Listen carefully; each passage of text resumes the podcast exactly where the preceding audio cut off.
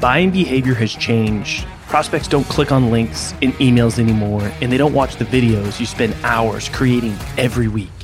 Instead, send personalized gifts and memes using Vidyou.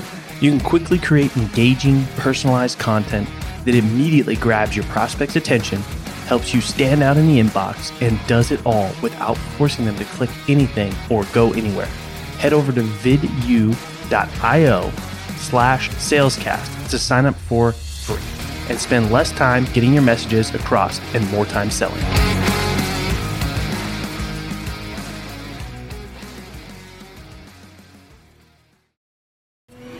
Welcome to the Sales Hustle, the only no BS podcast where we bring you the real, raw, uncut experiences from sales change makers across various industries. The only place where you can get what you're looking for to up your sales game.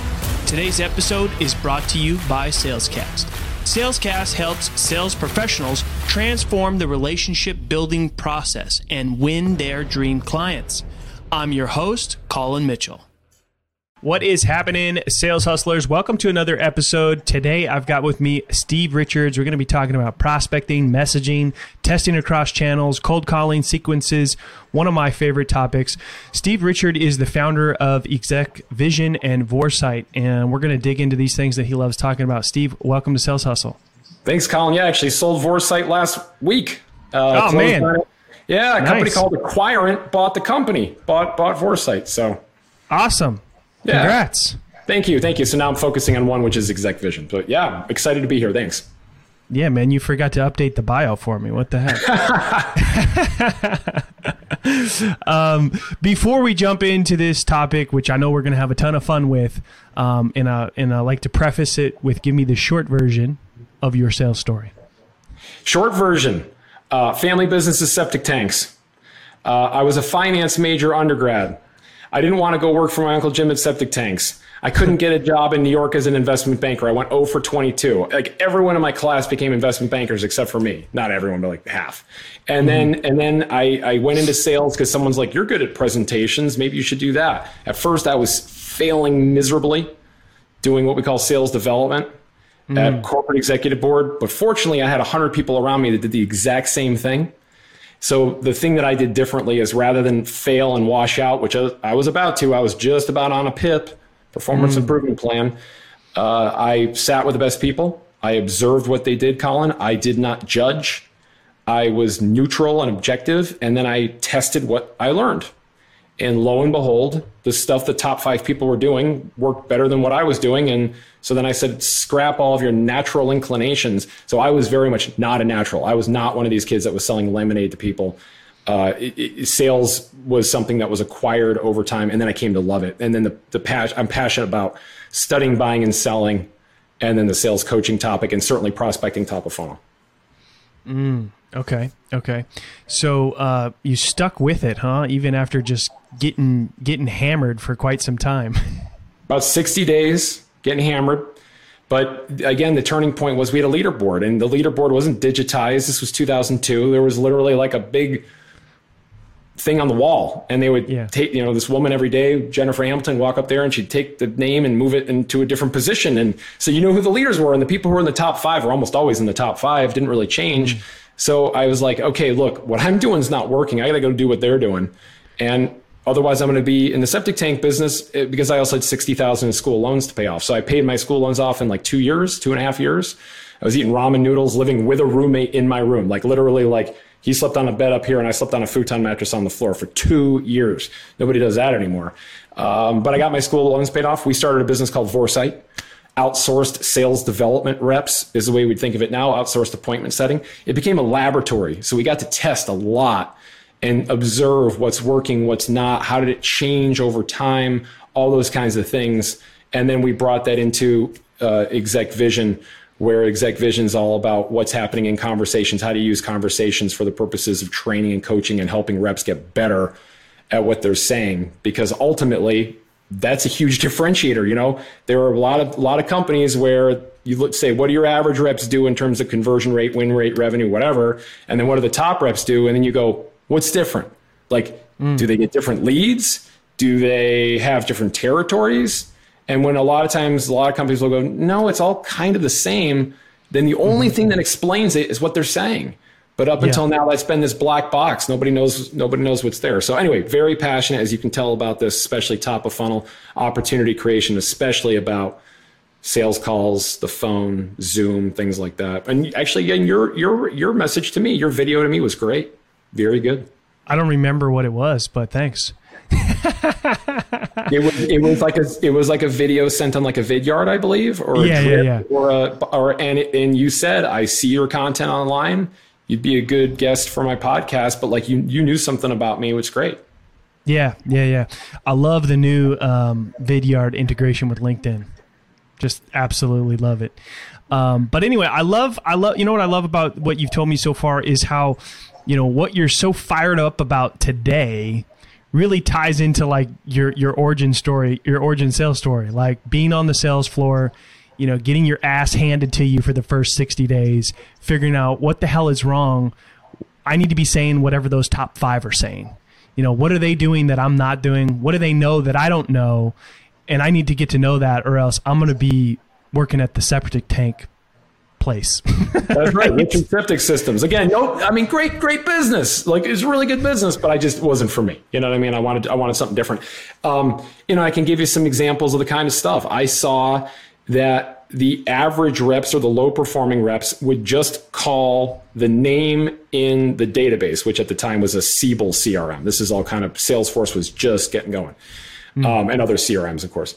But call the name in the database. The best reps would go call executive assistants, switchboard operators, other people to find out who who was who had turned over what you know what what new hmm. executives had come in what people had left now i was calling cios chief information officers so you're asking about the senior most contact in the it department and it had to right. be for for it to count for my compensation at the time it had to be senior most uh, cio level sometimes they were director or vp but they had to be the top in the department and it, the yep. company had to have 750 million in revenue or more and i had to have an appointment that occurred back then 80% in person, 20% phone. So that's changed, right? That world's changed yeah. on that one. How, how many companies are sending an initial for initial discovery or sending out an account executive on an airplane? Uh, you know, so but the you know some of the lessons learned, finding the right people in the first place, even calling strange places like the IT help desk. Like, why would you call the IT help desk? Well, guess what? They know who the top person is in IT, and if you can't find it any other way, and if your old database back in the day was Hoover's was all yeah. it was never right it was never right you know yeah. so you got to figure out who it is but the average people like just 50, go 50 50 whether you yeah. have the right info I mean, now we've got ZoomInfo, sales intel which is they're a customer of us love SalesIntel seamless LeadIQ and others but back in the day the data was pretty suspect and honestly even today 20% of the time you're going to find contacts that you didn't know existed. So, and then direct lines, mobile numbers, the value of that, the value of sending emails during times when people wouldn't expect so you could send emails around the executive assistants. You know, mm-hmm. we would go in on the weekend. So back then you couldn't send an email unless you were in the office. Like all this stuff that we take for granted didn't exist. But we would go in and send emails on Sunday afternoons and come in on Monday morning and you'd have two or three appointments sitting right in your inbox or people said agree to a meeting because if you sent it at Monday morning at 10 a.m., the executive assistants there, they wouldn't even see it. Mm-hmm. And they would just immediately intercept it and delete it. So, you know, there was, it is a little bit of a back, you know, a, flashback to the past because the, the, the world has changed in so many ways, but so many of these old school tactics, you actually pull them back. If you test them again, you find they actually perform really well. Yeah, so. but the key takeaway there is like thinking outside of the box, right? What are the top people doing that the average people are not doing? And, you know, do you want to be average or do you want to level up and, and, and, be on the leaderboard right? And if you do find out what the people at the top are doing and you know don't just call the name in the database. Don't just you know send emails during the week you know like all of it and there's so much technology and tools to now make these things a little bit easier um, right? But really testing messaging testing timing um, you know getting going make, calling people to just acquire information to then reach out in a much more meaningful way it, it seems it seems so obvious. And now now there's something you said there that's key which is the test and measure. So again what i did was suspend your personal judgment and bias. I, I can't emphasize that enough because because I, I will observe salespeople watching their colleagues basically trying to figure out mm-hmm. what the best people are doing differently. And and colin what they do every time is the same thing same thing in common is they go in there with all their head trash.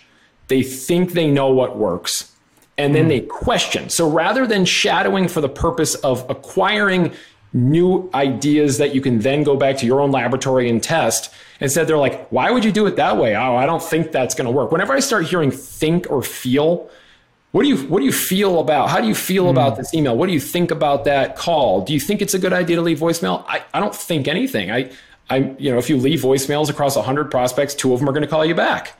I mean that mm. it's that's the data. I mean you can get it up to 5%. You know, I actually put on my LinkedIn these little tips of the day. I even put up the, the exact voicemail we used we used to use to get 5% callbacks in, in Vorsight. But that's, I think, more than anything else, the hardest thing of all is the average sales professionals out there have to suspend their personal bias and hmm. instead mm. observe. And then when you pick something up, you go, that's interesting. It's different. I got to test it for me and measure it. Yeah. And I think just even ex- going deeper on like what does testing mean, right? Because you even see reps that are like, "Oh, I've tried that. Like video doesn't work or cold emails no longer working." Like I've heard these things recently, right? Yeah. And it's like there's so many variables that dictate whether cold email is successful or not. You can't definitively say cold email doesn't work. Like is your messaging good? Who are you targeting? What are you saying? Are you going all in on email and ignoring other channels? Then yeah, email's probably not going to be that successful of a channel for you. Um, so, like, just in your own words, like, what does a good test look like to test, you know, messaging or a specific channel where you can get enough data to feel like, hey, is this working, or do we need to, you know, fine tune this a little bit? Number one, separate the messaging from the medium. People conflate the two and confuse that all the time. So people are obsessed with the medium. So I always have people ask me, what about InMail? What about SMS text? What about, and this is, you know, related to the top of the funnel, but honestly, it could be anywhere in the funnel. It could be middle, middle or bottom. Yeah. What about the uh, sending a video prospecting message with like a Vidyard or a Drift or a BombBomb, like we talked about before? Yeah. But that's the medium. What about the message? Start with the message first. Get a baseline on a message. I just got off the phone with one of our clients. Okay. And now in their world, this is, they're very lucky. They're in New York. They, they sell this kind of research uh, and roundtable product. Mm-hmm. Uh, and they're very lucky in that they have great email success. They are running, uh, you know, cadences or sequences as defined by the sales engagement vendors like Outreach, SalesLoft, Concur, which is the one that we use, uh, you know, SalesView. There are many of them that do this. FrontSpin, many others. XANT, we got a great partnership with XANT. They're running those, and they do email only. And they're for every 100 they do, they get five appointments. That's a mm-hmm. baseline. So there's a big enough sample size. So when you hear the sales rep like, "Oh, I tried that, it didn't work," I go, "Great. How many times did you try it?" They say seven well, that's not a big enough sample size. When when we were determining whether or not the vaccine you know was effective, did we try it on seven people and then go, nah, it doesn't work?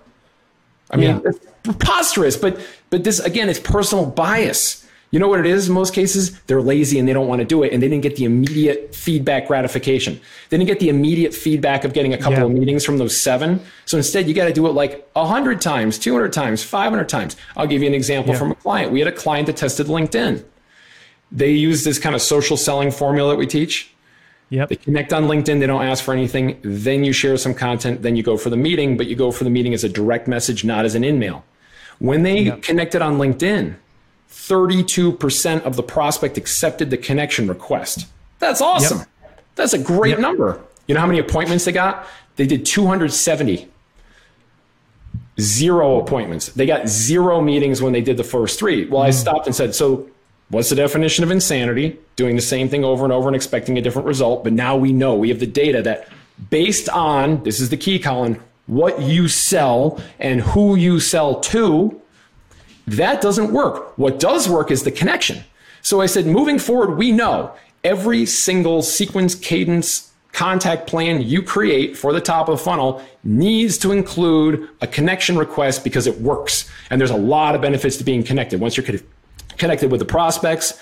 They will see your content. So if you post content on LinkedIn, they're going to see it. When they move from company to company, you get notified. That's great. Maybe yep. they're not talking to you just because of their current situation, but the new company, they want to talk to you. So this was an insight of like, we never would have known that if the sample size wasn't big enough. So n equals 270 and not n equals seven. And if, you know, we didn't see it through all the way through. And now we know to get the appointments, guess what they have to do? Pick up the phone. Right. And, and, we, and, and that's what people that's where I think people have that bias of like, well, I got all these connections, but I booked zero meetings. Well, you're not leveraging the other tools and channels that you have. If you're posting content on LinkedIn and you're connected with these people in your list, it's a much warmer call. It's a much warmer, it's a different conversation when you actually call them. And you're always going to, I mean, in my experience, you're always going to book most of your meetings over the phone and email and LinkedIn are just going to make those warmer conversations. You're going to book some on email, you're going to book some on LinkedIn, but I from what I've seen as long as I've been in sales, phone is always going to be the best tool for booking meetings, but those other channels can warm those conversations up significantly. Amen to that. Now I'm going to give you something even more concrete that shows how it's not people want to think of this as being a line, like a straight line with a thread. It's not, it's a braid. Think of it as a mm. braid. All the different things work in harmony with each other to create a stronger fabric or a stronger, you know, rope, if you will. One of the biggest benefits of being connected on LinkedIn is about 30% of the time people include their personal cell phone numbers. About mm. 50% of the time they include their personal email addresses. So if you've tried emailing their work email, and if you've tried the data providers and they don't have accurate contact information, or maybe they have an office direct line but not their mobile number, when you're connected on LinkedIn, you click on the contact info and boom, there's their mobile number. So now if you have that and you put it in your CRM, the probability of then getting that person on the phone just skyrocketed, which means you yep. can then deliver the message as in an actual real time conversation and Colin, this is just like lost on people. You know what I mean? Is is yeah. because because they get fixated on one thing. We're gonna do BombBomb videos, we're gonna do Vidyard. Well, in the context of what else, and then how are you going to know if it's going to work? You got to measure it. Yeah, yeah, I love that. And then just to add to that too, uh, once you know whether well whether you're connected or not, um, I love just saving them in a sales navigator list and you know having that that feed of the people that you care about most and engage when they post. There's another great one when you have that saved list in Navigator. It's one of the reasons you know I hate spending money on LinkedIn. I got a confession to make. I hate it. I, I can't stand it. But the changes they've made ever since Microsoft bought them are such that spending money really makes a ton of sense. The save lists, uh, the the enterprise version lets you connect with your CRM and add the contact right to your CRM from LinkedIn. That's pretty sl- slick. And then you'll see if they're already there, so you don't create a duplicate. Here's another one that most people don't know about with LinkedIn. They have uh, Navigator has at the top. It's called Smart Links you know what I'm talking about? Mm. Smart links. So what you do is you put whatever content you want to share, you create it as a smart link, and then when you send that link, which is a URL, to anybody, if mm-hmm. someone clicks on that link, they don't have to fill out a web form to access the content, but you get notified if they're logged in on LinkedIn, which most people are logged in on LinkedIn. If, if your buyers are logged in on LinkedIn, look, if you sell to like janitors at public schools, they're probably not on LinkedIn, but probably most of the people listening, your prospects are active on LinkedIn in some way, meaning they're mm-hmm. logged in on a daily basis just by default. So you'll get the information and they don't have to, your prospect doesn't have to fill out a web form. Or that's a great thing to do when you send content mid funnel is send it via smart link. Um, it's a little bit of a better, you know, relative to the other solutions in the market because again, if they're if they're already logged in on LinkedIn, they don't have to fill out a web form.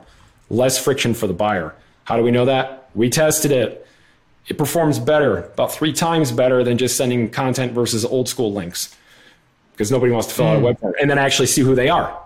You know what I mean? I can see someone looking at our, we have a call recording laws uh, brief, which is a big thing for Exec Vision. Prerequisite is people have to record calls. A lot of people don't record their calls because right. they think it's illegal. So we give this like two page PDF. It kind of walks them through what you can and cannot do and what companies are doing. In order to get that, they click the smart link and then guess who sees it? We do. Mm, I, I I just learned something. I didn't know about smart links, yeah. so I'm definitely going to be checking that out.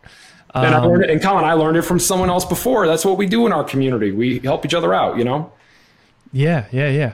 Um, I mean, I, I, I love the I love saving people to a list because before they had that, I used to have all these people on a Google sheet with their activity URL, and it's like, hey, here's the people that I'm, you know, trying to nurture relationships with, and then you know, a couple times a week, go in there, see if they post anything, engage with it. I mean, that that was the old hack before that, so I, I love that. Um, any anything else? Any other any other tricks you have up your sleeve with LinkedIn? lots and lots and lots. I'll give you. I'll give you something very concrete. Um, this was an A/B test we ran with a guy named Connor Lee at a company called HipLead in the Bay Area. This was back in 2013, 14. In Group A, we did a generic sequence or cadence of email. In Group yeah. B, we did the same one. The only thing we referenced was the second degree connection. We referenced the name of a common connection, and it was actually automated. And I've got a pretty big network on LinkedIn. So sometimes, like you and I probably have like 156 shared connections. The computer would just pick one or two of them, you know, so nobody yeah. had to think about it. And, and it turns out you're 563% more likely to get an appointment just by referencing a common connection. And oh, by the way, it doesn't matter if it's an email or a call or a, a, a smoke signals. When, when there is a common connection, you're more likely to get someone's attention. It's actually brain science. They're the prospects in system one. You're trying to move them into system two. Mentioning somebody we know in common does the trick. I think, I, again, I think you actually did that with me too. So, again, these are the kinds of things that you, you, you know, most sales reps, they do that like three times and they go, it didn't work. Mm. You got to go with a bigger sample size. When I was looking at the data with Connor, when this was done, the test was done, and we had 112 in Group B and like 2,100 in Group A. And that turns out it's a statistically significant sample. So if you really want to geek out and you want to go back to your old high school and college stats, this was statistically significant. We, we controlled and isolated the other variables. That's a big part of testing. Isolate the variables and just test one. Yeah. In this case, the test we were running was does second degree connections work? And the answer is Oh yeah, big time. So then then when you actually start working with people, you know what they say? They go, "But I don't know that person." Do you think I knew the people on LinkedIn for the 112 that we sent? I don't know. It didn't matter. No. Again, personal no. bias. Personal bias. Leave it at the door. I don't care how you feel. I care how you feel about your family and your friends. But when it comes to something like this, as long as it's legal and ethical, test and measure. And if it works better, that means you're not working at the septic tank business. I love that. I love that.